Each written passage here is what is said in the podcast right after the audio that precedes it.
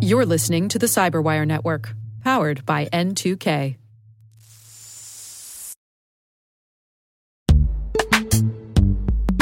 In the dynamic world of enterprise security, identity architects and IT leaders face a major challenge.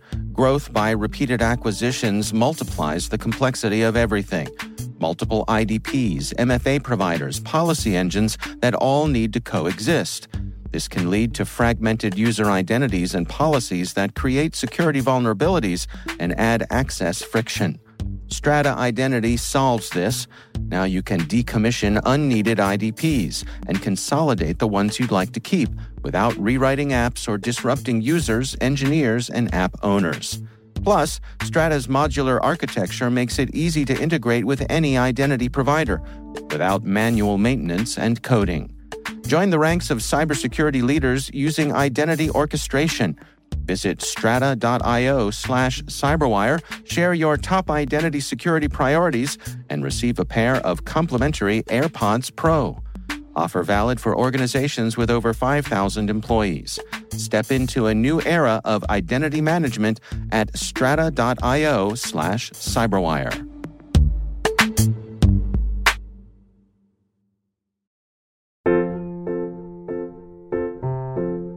Hello, my name is Anjali Hansen. I'm Senior Privacy Counsel at No Name Security.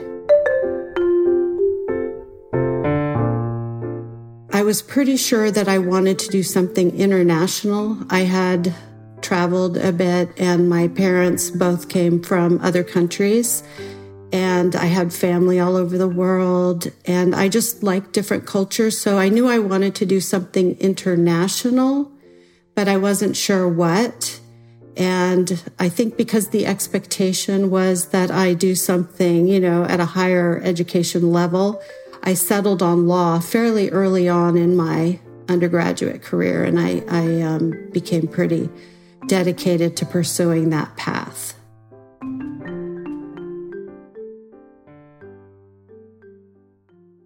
All I knew was that I wanted to do international law, and I was somewhat naive as to what that entailed, but um, once I got to law school, I saw the different types of fields that were available in international. I went to um, Georgetown because it's pretty well known for international law, had a pretty good curriculum for international law.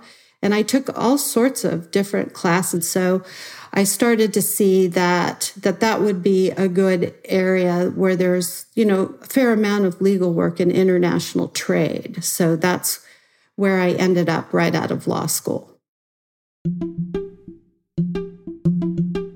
I did a lot of work at the International Trade Commission, which is a U.S. independent agency out of law school.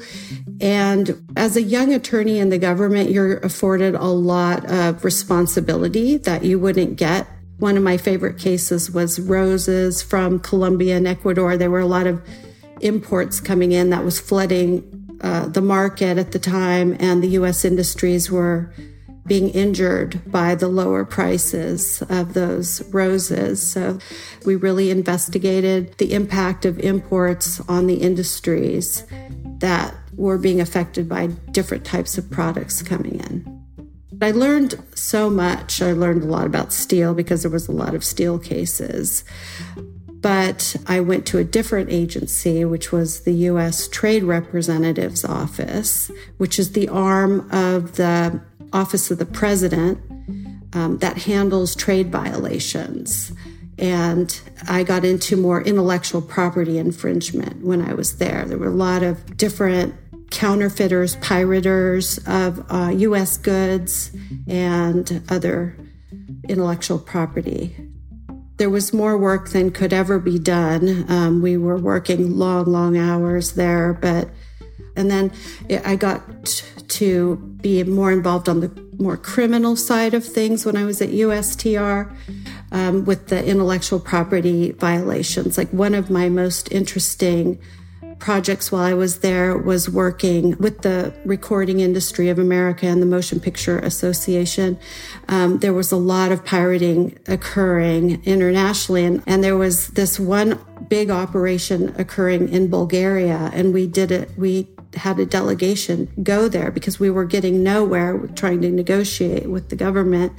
There's so so much crime happening on the internet just as we couldn't really catch all these pirators back then because they would just pop up in new locations. Now, you know, in the virtual realm, it, it's like that, that there's so much fraud and um, crime happening and copying of trademarks and, and copyrighted works on the internet.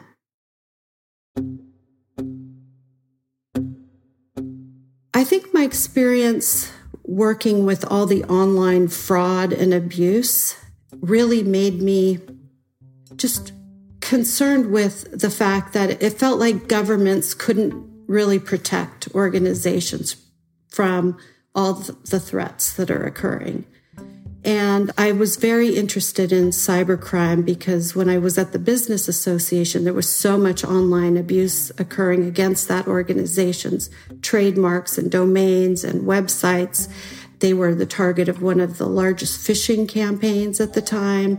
Thousands and thousands of emails spoofing the brand went out. And I even was able to work with the FBI and Department of Homeland Security to try to combat the incessant barrage that was happening against this one organization. It just really felt, you know, like probably so many people out there just powerless um, against all of the crime that's occurring, that each organization has to be their own fortress, have their own security army, and to protect themselves because the government is just not able to keep up. So I really became interested in helping organizations with this issue because I just feel like we don't have anywhere else to turn to. The government's a little bit impotent in this regard. They do great work, but they cannot keep up with everything. And so a company like No Name Security developed this really good cybersecurity product that I think is really beneficial to organizations they're being used en masse by many organizations. I just was really impressed with the product, and it, it's a startup. And there was an opportunity to work with the compliance team at No Name, and I thought it was a really worthwhile company to work for.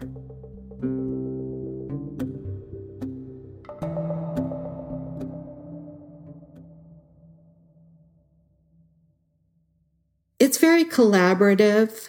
I think, you know, being in compliance, you're maybe somewhat of a threat to other departments, possibly, because, you know, you might uncover something. But I try to do it more in an educational way, like, you know, here's resources, training is really important.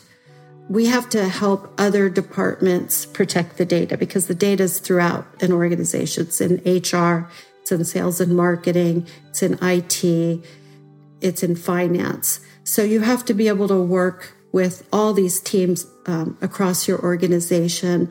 And I think the best way to do that is to go in there and say, this is the law, this is what we need to accomplish. And you have to find, you know, this is kind of corny and, and it's oversaid, but you know, you have to find your privacy champions throughout the organization um, I found them at No Name, that people in sales and marketing, for example, that that understand, you know, that we have to do this properly. And so you just work as collaboratively as possible. And, and you tell them the risks, and then they're, they're grown ups, they understand.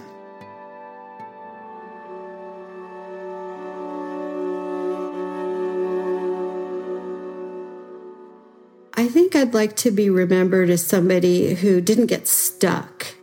I didn't get stuck at one company or in one field. I was able to evolve with the changing times. So I feel like I was able to sort of roll with the times. And, you know, I hope to be looked at as, as a good lawyer.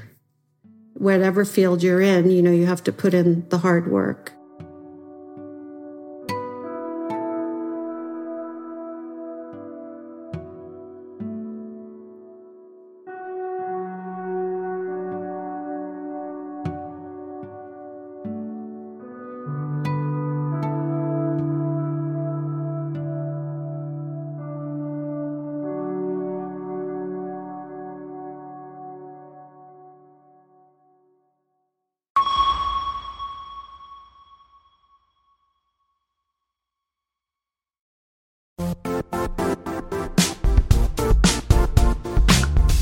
The IT world used to be simpler.